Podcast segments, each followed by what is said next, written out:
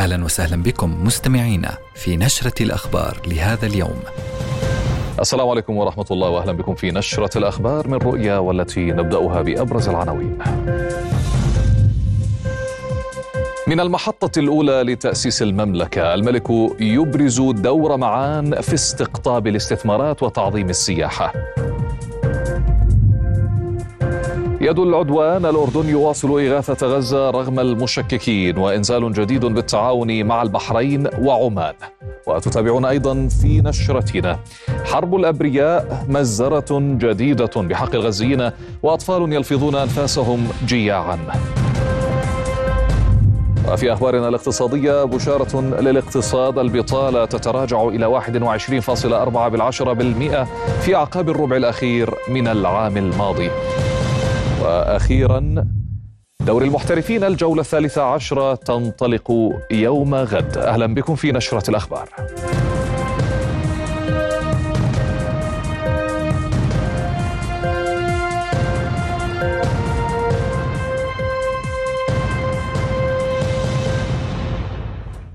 حياكم الله. من بوابة الخير والمحطة الأولى لتأسيس المملكة الأردنية الهاشمية أشاد جلالة الملك عبد الله الثاني بالقيم الأصيلة التي يجسدها أهل معان في استقبال ضيوف الرحمن على طريق الحج وبحرصهم على مساعدة كل محتاج. وخلال لقائه وجهاء وممثلين عن أهالي محافظة معان ضمن جولاته بمناسبة اليوبيل الفضي أشار جلالته إلى احتضان المحافظة لأكبر مشاريع الطاقة الشمسية بالمملكة وبجذبها المزيد من الاستثمارات والتوسع بالتنمية وتعظيم الاستفادة من مدينة البتراء سياحيا. هذا وجال الملك في مقر الملك المؤسس واطلع على مشروع ترميمه واستدامته كمبنى تراثي وكمحطة مهمة في مراحل تأسيس الدولة. وفي ختام الزيارة أنعم جلالته بميدالية اليوبيل الفضي على شخصيات ومؤسسات في معان تقديرا لمساهماتهم في خدمة الأردن من أبناء وبنات المجتمع المحلي. وحول الأوضاع في غزة أكد جلالة الملك من معان مواصلة الأردن إرسال المساعدات لأهل القطاع بكل الطرق الممكنة برا وجوا لافتا إلى أن الأولوية ستكون لمناطق شمال القطاع. وأكد الملك أن الأردن لن يلتفت إلى المشككين بدوره تجاه فلسطين. كما بين جلالته أن المملكة دعت دولا شقيقة وصديقة لمشاركاتها في عمليات الإنزال معربا عن شكره للدول المساندة رغم محدودية المساعدات. هذا ونفذ الأردن صباح اليوم انزالين جويين إغاثيين إلى قطاع غزة بالتعاون مع سلطنة عمان والبحرين. وكان الجيش قد نفذ عمليات إنزال جوية لسكان القطاع أول أمس الثلاثاء بمشاركة جلالة الملك عبد الله الثاني شخصيا. مع دخول العدوان على القطاع يومه السادس والأربعين بعد المئة واصل الاحتلال الإسرائيلي قصف مناطق مختلفة خاصة في مدينة غزة وخان يونس جنوبا مخلفا 81 شهيدا و132 جريحا في تسع مجازر خلال آخر 24 ساعة. وبذلك ترتفع حصيلة ضحايا العدوان منذ السابع من أكتوبر إلى أزيد من 30 ألف شهيد ونحو 70 ألفا و457 جريحا وفق آخر إحصائية لوزارة الصحة في القطاع. ومن بين ضحايا العدوان اليوم أزيد من 100 شهيد و700 جريح بمزرة غادرة خلال انتظارهم للحصول على مساعدات قرب دوار النابلسي غرب مدينة غزة. ومع إعلان مستشفى كمال عدوان وفاة سبعة أطفال بسبب سوء التغذية أكدت الصحة أن المنظومة الصحية في شمال القطاع عاجزة تماما بعد توقف مشفى كمال عدوان مشيرة إلى أن عدد الشهداء جراء حرب التجويع في تزايد خاصة بين الأطفال. ومن الأردن أدانت وزارة الخارجية مزرة قوات الاحتلال على دوار النابلسي قرب شارع الرشيد في قطاع غزة والتي تخطى عدد ضحاياها 100 شهيد ونحو 800 جريح كانوا ينتظرون الحصول على مساعدات إنسانية. وشددت الخارجية في بيانها على رفض المملكة المطلق لاستمرار الاحتلال باستهداف المدنيين في القطاع وانتهاكه الفاضح للقانون الدولي والقانون الدولي الإنساني في ظل عجز مجلس الأمن عن وضع حد لجرائم الحرب المتواصلة ضد الفلسطينيين.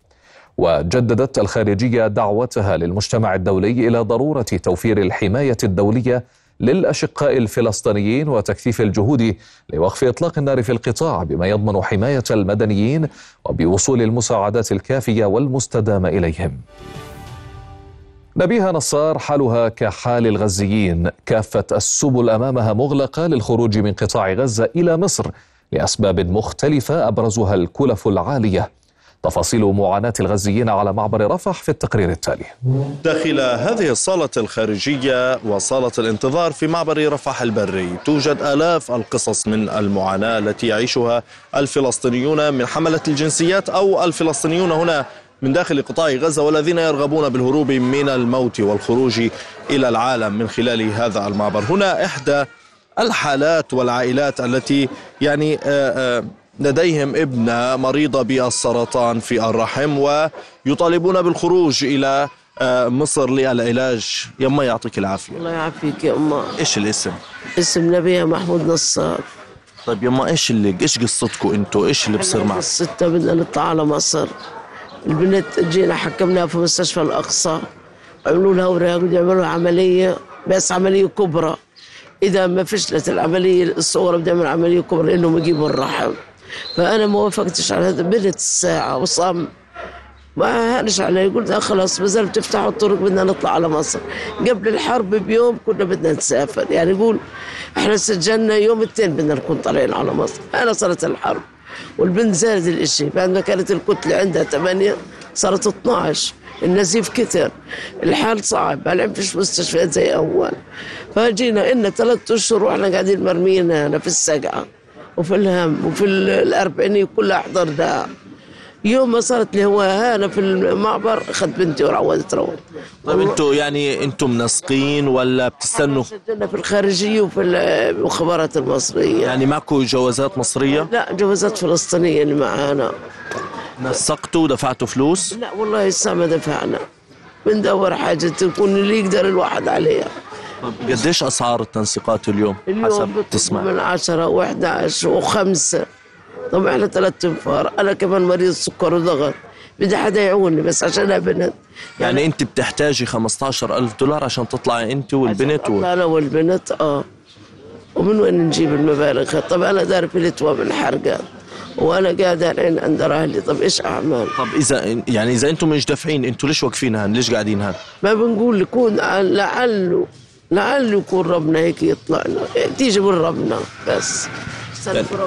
بعد انقطاع السبل بهذه العائلة الفلسطينية التي تريد أن تعالج ابنتها من آه، مرض السرطان وإجراء عملية لها تبدو كل السبل منقطعة بهم في ظل عدم توفر المبالغ الطائلة التي من المفترض أن يدفعوها للخروج من معبر رفح البري غازي العلول من معبر رفح رؤيا. قتل مستوطنان في عملية إطلاق نار على محطة وقود بالقرب من مستوطنة عيلي جنوب نابلس. وللوقوف على تفاصيل العملية ينضم إلينا عبر الهاتف مراسلنا حافظ أبو صبرة. مرحبا بك حافظ ما هي التفاصيل المتوفرة لديك حتى هذه اللحظة عن هذه العملية. يعني عملية إطلاق نار نوعية في موقع استراتيجي محمد ينفذها شاب من مخيم قلانيا إلى الشمال الشرقي من مدينة القدس المحتلة قاطعا مسافة طويلة من موقع سكنه إلى موقع تنفيذ العملية. في آه، حدث يذكرنا بعملية الشهيدين آه، خالد صباح ومهند شحادة من بلدة عريف جنوب نابلس اللذين نفذا عملية في ذات الموقع قتل فيها أربعة مستوطنين قبل شهر ونصف من السابع من أكتوبر. العملية تأتي في توقيت حرج قبيل شهر رمضان المبارك وفي ظل تحذيرات من أن الضفه الغربية على وشك الانفجار في وجه الاحتلال جراء كل هذه الإجراءات الانتقامية. عقب العملية مباشرة قوات الاحتلال أغلقت المقطع الواصل بين نابلس ورام الله على طول الشارع الرئيسي الذي يمر قرب مدخل مستوطنه علي حتى اللحظة هناك مئات المركبات الفلسطينية العالقة على جانبي هذا الإغلاق سواء قبل مفترق عيون حرميه قرب بلدة سنجل شمال رام الله أو حتى داخل بلدة حوارة، المستوطنون خرجوا في بعض المفترقات ليهاجموا المركبات الفلسطينيه سيما قرب مفترق بيت إيل على الشارع الرئيسي هذه المستوطنة شمال رام الله أو عند دوار شيء دوار الصحابي سلمان الفارسي في بلدة حوارة بالقرب من مدخل مستوطنة يسار، هناك توقعات بهجمات استيطانية كبيرة كما يحدث عقب كل عملية، مصادر محلية كما قلت قالت بأن النفذ العملية هو الشهيد محمد آه مناصرة من مخيم قلنديا وهو أحد ضباط جهاز الشرطة الفلسطينية وتم تنفيذ العملية بواسطة سلاح ام 16 وفقا لما نشر من قبل الإعلام العبري بيان جيش الاحتلال كان يتحدث في البدايه عن ثلاثة منفذين وملاحقه لمنفذين اثنين آخرين غير الشهيد ثم آه، يعني رسى الامر على منفذ واحد هو الشهيد الذي تم استهدافه بشكل مباشر من قبل مستوطنين وصلوا إلى موقع العملية بعد تنفيذه لهذه العملية وقتله الاثنين من المستوطنين. يقال بأنهما من مستوطنة بنيامين أو تجمع بنيامين الاستيطاني القريب من القدس المحتلة أيضا. حافظ أبو صبرة مراسلنا من نابلس. كنت معنا. شكرا جزيلا لك. أعلنت هيئة شؤون الأسرى والمحررين ونادي الأسير استشهاد الأسير المصاب بالسرطان عاصف الرفاعي البالغ من العمر 22 عاما. استشهد الأسير الرفاعي بعد نقله من عيادة سجن الرملة إلى مستشفى أساف هورفي في الداخل المحتل. وبارتقائه يرتفع عدد شهداء الحركة الأسيرة بعد السابع من أكتوبر إلى أحد عشر شهيدا كما ترتفع حصيلة الشهداء الأسرى منذ عام 1967 إلى 248 شهيدا. شو بدك منك عنه شو قد معك على الفاضي؟ شو أقول عنه على الفاضي؟ وماذا ستقول أم انتظرت بعيدة عن ابنها المريض المأسور؟ تعد ساعات ألمها وألمه. ودقائق تفتق فؤادها على حاله حتى استشهد. اليوم يرتقي أسير آخر عاصف الرفاعي الذي أكل السرطان من جسده وأجهزت الزنازين على ما تبقى. كنت تعبان كثير. آخر مرة راح زاروا المحامي. قال لي حكى لي ما بطمنش بطمنش مش عن عاصف لأنه عاصف أجاني قاعد على كرسي متحرك. بطل يقدر يسيطر يوقف على رجليه. وطلع معه ورم جديد في الكلى. طوله 80 سنتي. هي آخر إشي. بس أنا ما حكيتش لحدا نهائيا ولا حدا بيعرف إنه معه ورم جديد. وإحنا إلنا خمس شهور ما بنعرفش إشي عنه بالنسبة لعلاجه. بقى وضعه من سيء لأسوأ فيش تحسن. لو ياخذ علاج فيش تحسن. هو دواء هو مي ما بنعرفش شو هو. يعني ما جاب نتيجة نهائيا معه بالعكس. وبعدين سوء التغذية عندهم حمص بقوا يطعموهم يعطوهم وجبتين في النهار بس. أحد عشر أسيرا شهيدا في سجون الاحتلال بعد السابع من أكتوبر بين الإهمال الطبي والقتل تحت التعذيب. منهم أسير شهيد لم تعرف هويته حتى الآن فمنذ بداية العدوان على غزة لا تواصل بين الأسرى وأهلهم ولا حتى مؤسساتهم. ما يضع حياة مئات الأسرى المرضى في خطر محدق. عشرون منهم على الأقل مصابون بالسرطان. من بعد 7 أكتوبر يعني الأخبار انعدمت بالمطلق بالمطلق. ما كنا ما كنا نعرف هل إنه استمر في العلاج ما استمر في العلاج طبعا هذا ما بنعرفهاش يعني حيثيات حيثيات حياته. آخر فترة أيامه الأخيرة ساعاته الأخيرة لحظاته الأخيرة ما بنعرف عنها أي شيء على الإطلاق. كل اللي تبلغنا فيه إنه اليوم صباحا عاصف استشهد. كم اسيرا مثل عاصف عد أيامه قبل استشهاده وكم اسيرا يعدها الآن؟ هل سيطل علينا صباح لا يكون الموت عنوانه؟ وهل لعددنا أن يظل ثابتا دون شهداء؟ ودون عد تنازلي. من رام الله المحتلة أسيل سليمان رؤيا. وفي الضفة الغربية اعتقل الاحتلال عشرين مواطنا على الأقل منذ مساء أمس وحتى صباح اليوم لترتفع حصيلة المعتقلين منذ السابع من أكتوبر إلى 7325 معتقلا. واستأنفت قوات الاحتلال حملة الاقتحامات في عدة مدن وبلدات من بينها مدينة جنين وفي مخيمها الذي شهد اشتباكات مسلحة نتج عنها إصابة شاب برصاصة في الرأس. مراسل رؤيا حافظ أبو صبرة تواجد في المخيم ورصد تفاصيل الاقتحام على لسان شهود عيان. هو اقتحام عسكري نفذته قوى إسرائيلية خاصة ومن ثم دفع الاحتلال بتعزيزات عسكرية حاصرت بناية في منطقة الجابريات في الجهة العلوية من مخيم جنين. انتهى الاقتحام بانسحاب قوات الاحتلال بعد اعتقالها مجموعة من الشبان الفلسطينيين. لم يعرف عددهم من داخل البناية. كل ذلك كان على وقع الاشتباكات المسلحة واستهداف آليات الاحتلال بعبوات ناسفة محلية الصنع خلال تواجدها في المنطقة وفي أثناء الانسحاب. مع انسحاب قوات الاحتلال جيب عسكري كان يقف على نهاية هذا الشارع. استهدف بشكل مباشر مواطن فلسطيني مدني برصاصة في منطقة الرأس. توصف حالته وفقا للطواقم الطبية بالخطيرة فيما هناك إصابة أخرى برصاص الاحتلال. تحدث أكثر مع سليمان سلفيتي سليمان. هو أحد الشبان الذين كانوا متواجدين في هذا الموقع الذي أصيب فيه الشاب وحاول وقام بإنقاذه مع مجموعة من الشبان الآخرين. إيش اللي شفته بالضبط سليمان؟ أول شيء أنا ماشي من هون. الشباب ينادوا في إصابة. مدني إنه كان بده يروح على داره هسا الجب اللي كان هون قنص براسه من قناص. ووقع هون. هسه أنا والشباب ثلاث شباب. جينا ننقذه أنا جيت من هون وصرت أعمل فيه آه اصحى اصحى اصحى اسعاف اسعاف اسعاف اسعاف مانعين الاسعاف توصل آه ممنوع. كانت اسعاف بعدها مش جاي.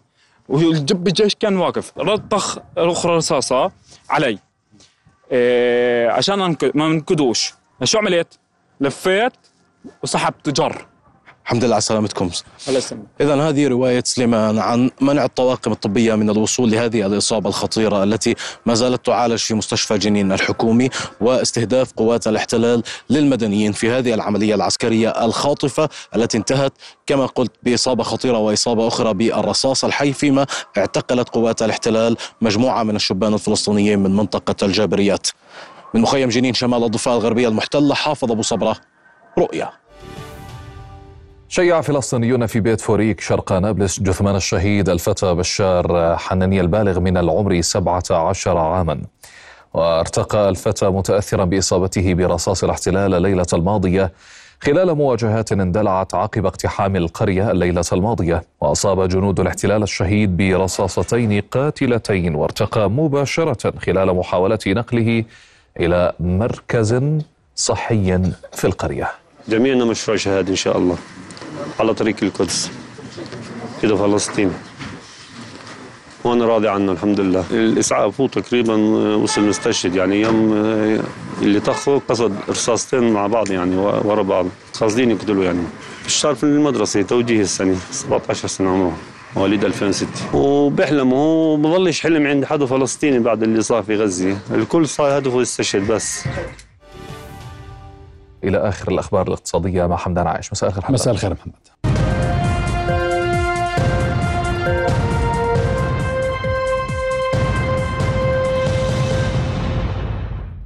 أهلا بكم. سجل معدل البطالة في الأردن تراجعا إلى 21.4% في الربع الأخير من العام الماضي بمقدار 1.5 نقطة مئوية عن ذات الربع من العام الماضي.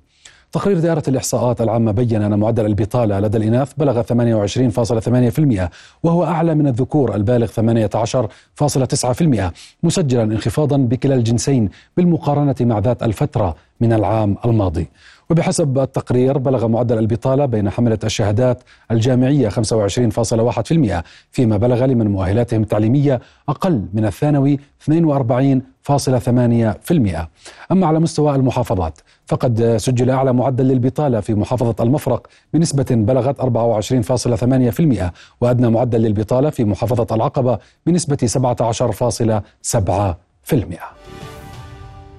للمرة الأولى من العام الحالي رفعت الحكومة أسعار بيع المحروقات لشهر آذار بعد تخفيضها على مدار الشهرين الماضيين. بموجب التسعيرة التي سيبدأ العمل بها بعد منتصف هذه الليلة رفعت لجنة تسعير المشتقات النفطية سعر البنزين 90 بمقدار 20 فلسا للتر ليصبح 930 بدلا من 910 فلسات بتسعيرة شباط الحالي. كما رفعت سعر لتر البنزين 95 بمقدار 20 فلسا ليصبح 1170 فلسا لشهر آذار بدلا من 1150 فلسا. التسعير المعمول بها حاليا. فيما قررت رفع سعر لتر السولار بمقدار 20 فلسا إلى 740 فلسا بعد تثبيته بتسعيرة شباط الحلي عند 720 فلسا. وواصلت الحكومة تثبيت سعر لتر الكاز للشهر الخامس عشر على التوالي عند 620 فلسا للتر. كما أبقت على سعر أسطوانة الغاز المنزلي وزن 12.5 كيلوغرام عند سعر سبعة دنانير للأسطوانة. أعلنت الأمينة العامة لوزارة الطاقة والثروة المعدنية أمان العزام الانتهاء من إعداد كامل دراسات الجدوى التفصيلية لمشروع تخزين الكهرباء بواسطة المياه أحد الحلول لمشكلة تخزين الطاقة المتجددة. وغطت الطاقة المتجددة نحو 27% من استهلاك الأردن للطاقة الكهربائية في 2022 بينما تستهدف وزارة الطاقة رفعها إلى 31% بحلول 2030 ضمن خطتها الاستراتيجية. وأعلنت الحكومة سابقا عن إنشاء محطة لتخزين الطاقة الكهربائية باستخدام مياه سدود قرب سد وادي الموجب باستطاعة 450 ميجاوات ولمدة سبع ساعات. تخزين وبما يعادل 3150 ميجا وات ساعة في الدورة الواحدة. ومشروع تخزين الطاقة الكهربائية باستخدام مياه سدود في الأردن سيعمل على تخفيض الكلف الاقتصادية التشغيلية للشبكة الكهربائية بحوالي 25 مليون دينار سنويا وسيحقق فوائد فنية للنظام الكهربائي. تنفيذا لرؤية التحديث الاقتصادي بالبحث عن أسواق جديدة ومتابعة لزيارة الملك في رواندا في بحث أو بحث منتدى رجال الأعمال الأردني الرواندي مجالات التعاون في مختلف المجالات وتبادل الخبرات برئاسة وزيري الصناعة في البلدين. وركزت المباحثات على قطاعات الصناعة والزراعة وغيرها من التعدين وتكنولوجيا المعلومات والاتصالات والسياحة والزراعة والتصنيع الغذائي والأنسجة والملابس والمدن الصناعية والأدوية بالإضافة إلى الصناعات الدفاعية. وزير الصناعة يوسف الشمالي قال أن المباحثات تهدف إلى تحديد القطاعات التي تسهم في تطوير العلاقات التجارية والاقتصادية بين البلدين. فيما أكد وزير التجارة والصناعة الرواندي أهمية العمل لتوسيع آفاق التعاون في المجالات المختلفة بما فيها تبادل الخبرات ونقل التكنولوجيا والتدريب والتمكين وإقامة الاستثمارات والعمل على تحقيق التكامل في هذه القطاعات المختلفة. هذه أول تريد ميشن بتتم بين الأردن ورواندا نتيجة للزيارة الملكية. نتأمل من خلال اللقاءات اللي راح تتم بين القطاع الخاص الرواندي والقطاع الخاص الأردني أنه آه، تثمر عن آه، نتائج لتطوير هذه العلاقة وبالتالي نصل إلى الطموح في زيادة حجم المبادلات التجارية بين آه، البلدين الصديقين. لا سيما أن رواندا أمانة يعني جلالة الملك فتح لنا هذا الباب لأنه بلد واعد جدا نسب النمو فيها عالية وبالتالي في احتمالية كبيرة جدا أنه نذهب لأسواق غير تقليدية. رواندا دولة إفريقية وبالتالي فتح لأسواق جديدة وهذا يتناسب مع ما ورد في رؤية التحديث الاقتصادي. مع اقتراب حلول شهر رمضان أكد رئيس مجلس مفوضي سلطة منطقة العقبة الاقتصادية الخاصة نايف الفايز جاهزية الجهات الرسمية والمنظومة المينائية والجمركية في العقبة لإدامة سلسلة التزويد. وخلال اجتماع لبحث الاستعدادات لشهر الصوم دعا إلى ضرورة اتخاذ الإجراءات اللازمة لتقليل الفترات الزمنية وزيادة نسب الإنجاز في عمليات المناولة وتسهيل حركة البضائع من خلال المراكز الجمركية. ولفت إلى أن السلطة بجميع دوائرها الخدماتية والشركات التابعة لها تمكنت من تجاوز التحديات التي واجهتها خاصة فيما يتعلق بسلاسل التوريد والتصدير من خلال موانئ العقبة. وزارة الصناعة في تصريح سابق لها قبل أيام أكدت وفرة المخزون الاستراتيجي من السلع التموينية كافة وأن سلاسل التوريد تعمل بانتظام. مع دخول المؤتمر الثالث عشر لمنظمة التجارة العالمية يومه الأخير في أبو ظبي تتواصل الخلافات بين وزراء الدول الأعضاء في المنظمة حيال أربع قضايا رئيسية ما استدعى تأجيل الجلسة الختامية الرسمية حتى منتصف الليل.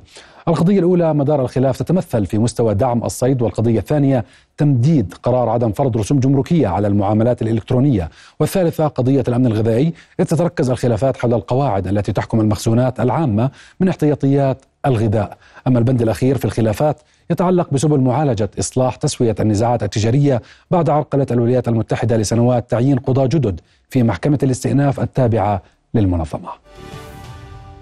جدل في حكومة الاحتلال حول عودة العمال الفلسطينيين الذين تم ترحيلهم إلى الضفة الغربية وغزة بعد السابع من أكتوبر للعمل في الداخل المحتل وتتعالى الأصوات المطالبة باستبدالها بالعمالة الأجنبية في أزمة يراها محللون أداة ابتزاز. عودة العمال الفلسطينيين للعمل في الداخل المحتل وفي المستوطنات. عنوان شائك تتصارع حوله أحزاب حكومة الاحتلال التي تعارضه بشدة كسياسة عقابية للفلسطينيين بعد السابع من أكتوبر رغم اعتماد السوق الاسرائيليه على هذه الأيدي العاملة وصعوبة استبدالها بشكل كامل بالعمالة الأجنبية كما تخطط حكومة الاحتلال إلا أن محللين يؤكدون أنها مجرد تهديدات. اعتمدت دولة الاحتلال على العمالة الفلسطينية ولكنها في ذات الوقت حاولت أن تبتز الفلسطينيين في هذا الموضوع واعتبرته موضوع ذا اعتبارات سياسية. هي تحاول أن تبتز المجتمع الفلسطيني في هذا الموضوع. هي تدرك أن الاحتلال يتسبب بالكثير من المشاكل الاجتماعية والاقتصادية وبالتالي هي تحاول أن تصدر أزمتها الداخلية إلى مجتمع الفلسطينيين. بمعنى أنها تقوم بإلغاء الكثير من التصاريح أو بإلغاء كل التصاريح عند كل أزمة وتعاود إصدار المزيد من التصاريح من باب ابتزاز الفلسطينيين. وقبل قرابة الشهر قالت حكومة الاحتلال إنها ستجلب 65 ألف عامل من الهند وسريلانكا وأوزباكستان لاستئناف أعمال البناء المتوقفة منذ السابع من أكتوبر. بعد ترحيلها 72 ألف عامل فلسطيني يعملون فقط في مواقع البناء. الأمر الذي ترك أثره على اقتصاد الداخل المحتل وعلى الاقتصاد الفلسطيني أيضا. ال 196 ألف عامل يعيلوا مليون مواطن. ما يضخوه للسوق الفلسطيني يتراوح ما بين مليار و400 مليون شيكل إلى مليار و800 مليون شيكل شهريا. بمعنى أن السوق الفلسطيني للشهر الخامس على التوالي فقد ما مجموعه ما لا يقل عن 7 مليار شيكل. هناك معيقات كبيرة لدى آه، إسرائيل في قضية جلب العمالة من الخارج حيث قامت بعقد عدة اتفاقيات مع الدول وتحديدا مع الصين وسريلانكا وأيضا دول أخرى إلا أنها حتى اللحظة لم تفلح ولم تنجح نظرا للتكلفة المالية الباهظة. قبل السابع من أكتوبر امتلك 150 ألف فلسطينيا من الضفة الغربية وقرابة 19 ألف آخرين من قطاع غزة تصاريح للعمل في الداخل المحتل. فهل ستضطر حكومة الاحتلال لسد شواغرهم حيث أن عودتهم لأشغالهم مرتبطة بتوقف العدوان.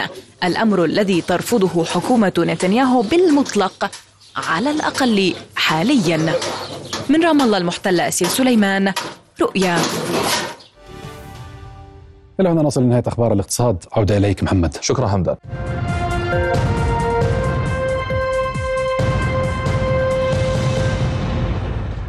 من جديد حياكم الله. تزامنا مع زيارة جلالة الملك عبد الله الثاني إلى معان افتتح رئيس الوزراء بشر الخصاون مبنى قصر العدل في المحافظة الجنوبية.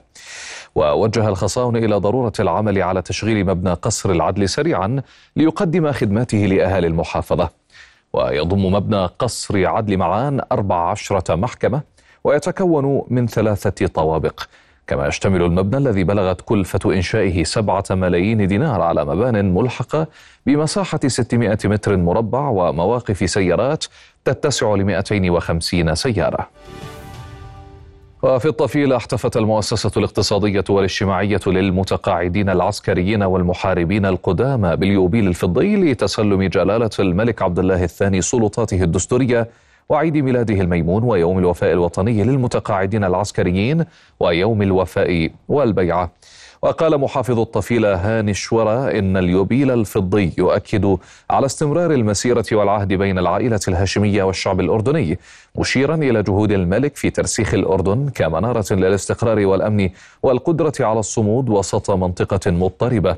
وأكد شورى أن المواقف القومية التاريخية للأردن تجاه فلسطين واجب تفرضه روابط الدم المشترك مشيرا إلى دور الأردن بقيادة الملك في دعم القضية الفلسطينية بالمحافل الدوليه ومد جسور الإغاثة لقطاع غزة. ومن جانبه استعرض رئيس مؤسسة إعمار الطفيله مصطفى العوران جملة منجزات تحققت في عهد جلالته ودوره المحوري في الدفاع عن قضايا الأمة العربية وعلى رأسها القضية الفلسطينية. أجابت شوارع مدينة الطفيلة مسيرة كرنفالية بالمركبات تقدمها كوكبة خيالة قضية فلسطين وتجاه غزة وخاصة جسر الإغاثة الجوي والآن أصبح 25 عاما من العطاء والإنجازات في عهد جلالته التي نعتز ونفتخر بها وأصبح حديث الشارع العام ما يقدمه جلالة الملك من تضحيات حتى شخصية بمساعدة أخواننا أهلنا في غزة من من خلال مشاهداتنا على آه، على التلفاز والتواصل الاجتماعي. فنحن نهنئ كمتقاعد عسكري ومن محافظة الطفيلة. أهنئ سيد جلالة الملك بهذه المناسبة. ما قام به من أجل فلسطين. ومن أجل العروبة ومن أجل العرب لتجد بأن جلالة الملك قام بدور لم يستطع قائد عربي أن يقوم به. فمن هو القائد الذي يغامر بجيشه بطياريه بنفسه ليسقط المواد الغذائية على الشعب الفلسطيني في غزة؟ ومن هو القائد الذي يضع المستشفيات في كل أنحاء فلسطين. ومن هو القائد الجريء الذي يتحدث كما يتحدث جلالة الملك في المحافل الدولية؟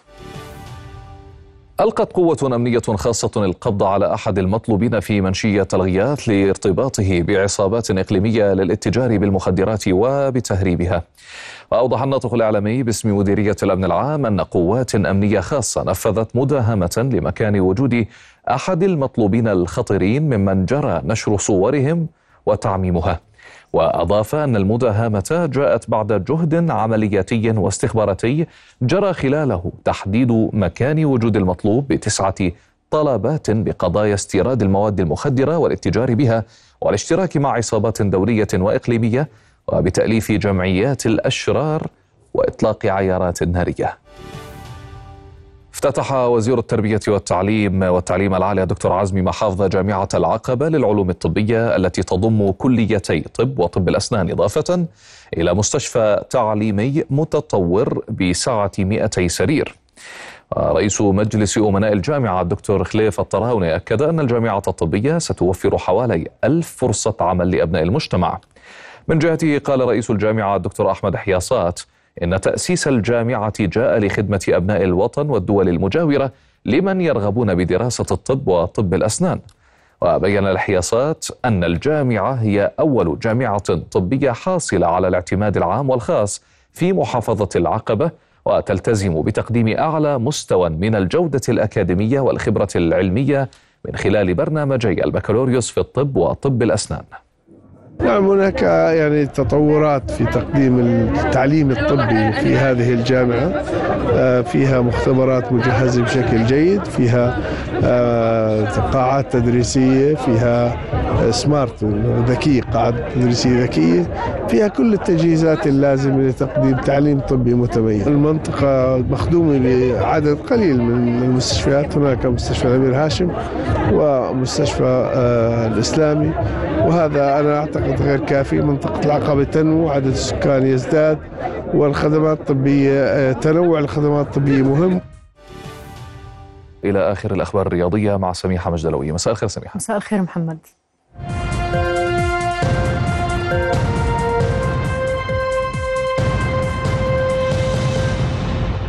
أهلا بكم. تفتتح يوم غد منافسة الجولة الثالثة عشرة من بطولة دوري المحترفين حيث تختلف طموحات الفرق بحسب مركزها على سلم الترتيب. تفاصيل أكثر في هذا التقرير. اثنتا عشرة جولة خاضتها أندية المحترفين ولا وجود لأي مباراة مؤجلة. عنوان هذه المرحلة سيكون ماذا تريد الأندية في مرحلة الإياب؟ فمنهم من يريد التشبث بالصدارة ومنهم من يريد العودة متسلحا بروح جماهيره ومنهم من يسعى للثبات. اليوم الأول ستقام فيه مباراة واحدة تجمع شباب الأردن بسحاب. أسود غمدان الذين كادوا أن يوقفوا المتصدر في الجولة الماضية يطمحون لتحقيق انتصار هام يعطيهم دفعة معنوية في الجولات القادمة. في حين سيسعى سحاب لتحقيق أي نتيجة إيجابية تساعدهم في الخروج من منطقة الخطر. في اليوم الثاني ستقام ثلاثة لقاءات. الأهلي يلتقي شباب العقبة في مواجهة يدخلها الأهلي طامحا للانتصار منتشيا بتعادله الجولة الماضية مع الوحدات فيما يأمل العقبة أن ينهي سلسلة تعادلاته المتتالية. أما مباراة معان ومغير السرحان ستكون لمعان الأفضلية من حيث الرصيد النقطي لكن الفوز حق مشروع لكلا الفريقين. على استاد الحسن في إربد لا يضع الحسين سوى الانتصارات أمام عينيه. بعد أن وسع الفارق بينه وبين فريقي الفيصل والوحدات إلى سبع نقاط. أما السلط الذي يعاني فنيا وإداريا يعي تماما أنه لن تكون هناك فرصة أفضل للعودة للمسار الصحيح إلا بإيقاف المتصدر.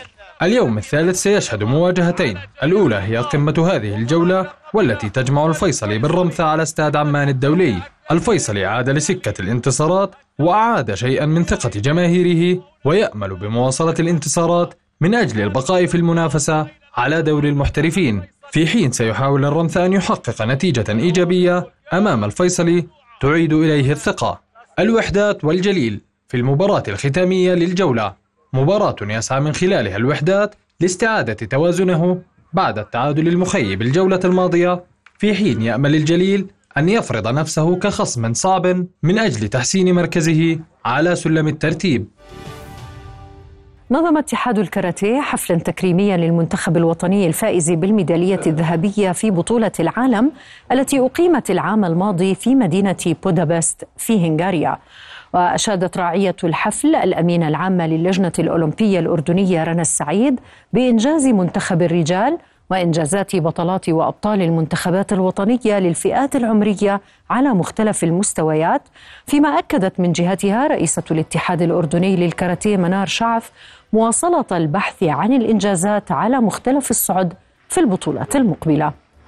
لاعبين الكاراتيه اللي أبدعوا وسطروا إنجازهم بأحرف ذهبية ودخلوا التاريخ من أوسع أبوابه بإنجازهم الأخير اللي حققوه في بطولة العالم للكاراتيه بال 2023 صراحة يعني كل الشكر والتقدير للجهاز الفني بقيادة المايسترو الأستاذ محمد إبراهيم والمدير المدربين الأستاذ محمد فتيان وكافة العاملين والمدربين والحكام. يعني صراحة الكل أبدعوا ما قصروا هاي جهود متكاتفة. إنجاز فعلا حقيقي كبير. وانجاز عربي آه، فريد من نوعه والأول مرة يحصل في تاريخ الكاراتيه على مستوى العالم إن فريق عربي يجيب آه، ذهبيه فرق رجال. و... وده إنجاز كبير الحمد لله وإعجاز بالنسبة لنا وده إذا يدل يدل على إن الحمد لله الكل بيقوم بواجبه والكل بيقوم بدوره على أكمل وجه. بدي اوجه رسالة لكل لاعبين الألعاب الفردية بدي أقول لهم الله يعطيكم ألف عافية وأنتم فخر للأردن وفخر لمجتمعنا كاملا ودائما بترفعوا رأسنا وبترفعوا علمنا وبترفعوا السلام الملكي بجميع أنحاء العالم. ربنا قدرنا إن نفوز بهذا الميدالية طبعا هي أول ميدالية في التاريخ في بطولات العالم للكاراتيه للفرق. إحنا مبسوطين بهذا الإنجاز. الرسالة اللي إحنا نوجهها للمجتمع الأردني وللرياضة الأردنية إنه هذا الإنجاز آه تحقق. إحنا إحنا كلنا أبطال العالم إحنا حاليا أبطال العالم. وإن شاء الله الإنجازات اللي جاية أحسن. وإن شاء الله راح نعيد اللقب مرة واثنين وثلاثة إن شاء الله. أعلنت لجنة الانضباط والأخلاق في الاتحاد السعودي لكرة القدم عن قرارها بمعاقبة قائد فريق النصر كريستيانو رونالدو بسبب تصرف غير أخلاقي قام به خلال مباراة فريقه أمام الشباب.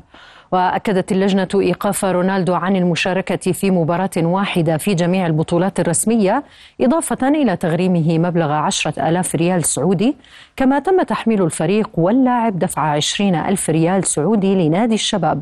تمثل تكاليف رسوم تقديم الشكوى. أيدت السلطات الإيطالية إيقاف بول بوجبا نجم يوفنتوس لمدة أربع سنوات بسبب انتهاكه لقواعد مكافحة المنشطات. ونال النجم الفرنسي هذه العقوبة بناء على طلب مكتب المدعي العام في كانون الأول من العام الماضي بسبب فشله في اختبار المنشطات بعد مباراة ضد أودينيزي في الجولة الأولى من الدوري الإيطالي. يذكر أن بول بوجبا عاد إلى يوفنتوس قبل عامين قادما من مانشستر يونايتد بصفقة انتقال حر. بلغ اليوناني ستيفانوس تسيتسيباس ربع نهائي بطولة أكابولكو المفتوحة للتنس بعد تغلبه على منافسه الإيطالي فلافيو كوبولي. ونجح اليوناني تسيتسيباس في حسم المباراة في غضون ساعتين بمجموعتين دون رد بواقع 6 3 و 7 6 وبهذا الفوز ضرب تسيتسيباس موعدا في ربع النهائي مع حامل اللقب الأسترالي أليكس ديمينور الذي تغلب بسهولة على النمساوي سيباستيان أوفنر بمجموعتين دون رد. قاد ليبرون جيمس فريق لوس أنجلوس ليكرز للفوز على لوس أنجلوس كليبرز بنتيجة 116 نقطة مقابل 112 نقطة ضمن منافسات دوري كرة السلة الأمريكي للمحترفين. وحصل جيمس على جائزة أفضل لاعب في المباراة بعدما سجل 34 نقطة وأضاف أنتوني ديفيس 20 نقطة. في المقابل أحرز كاوي ليونارد 26 نقطة لفريق كليبرز وأضاف جيمس هاردن 23 نقطة وتسعة تمريرات حاسمة. إلى هنا نكون قد وصلنا إلى نهاية أخبار الرياضة. عودة إليك محمد. شكرا سميحة. وصلنا لختام هذه النشرة. في أمان الله.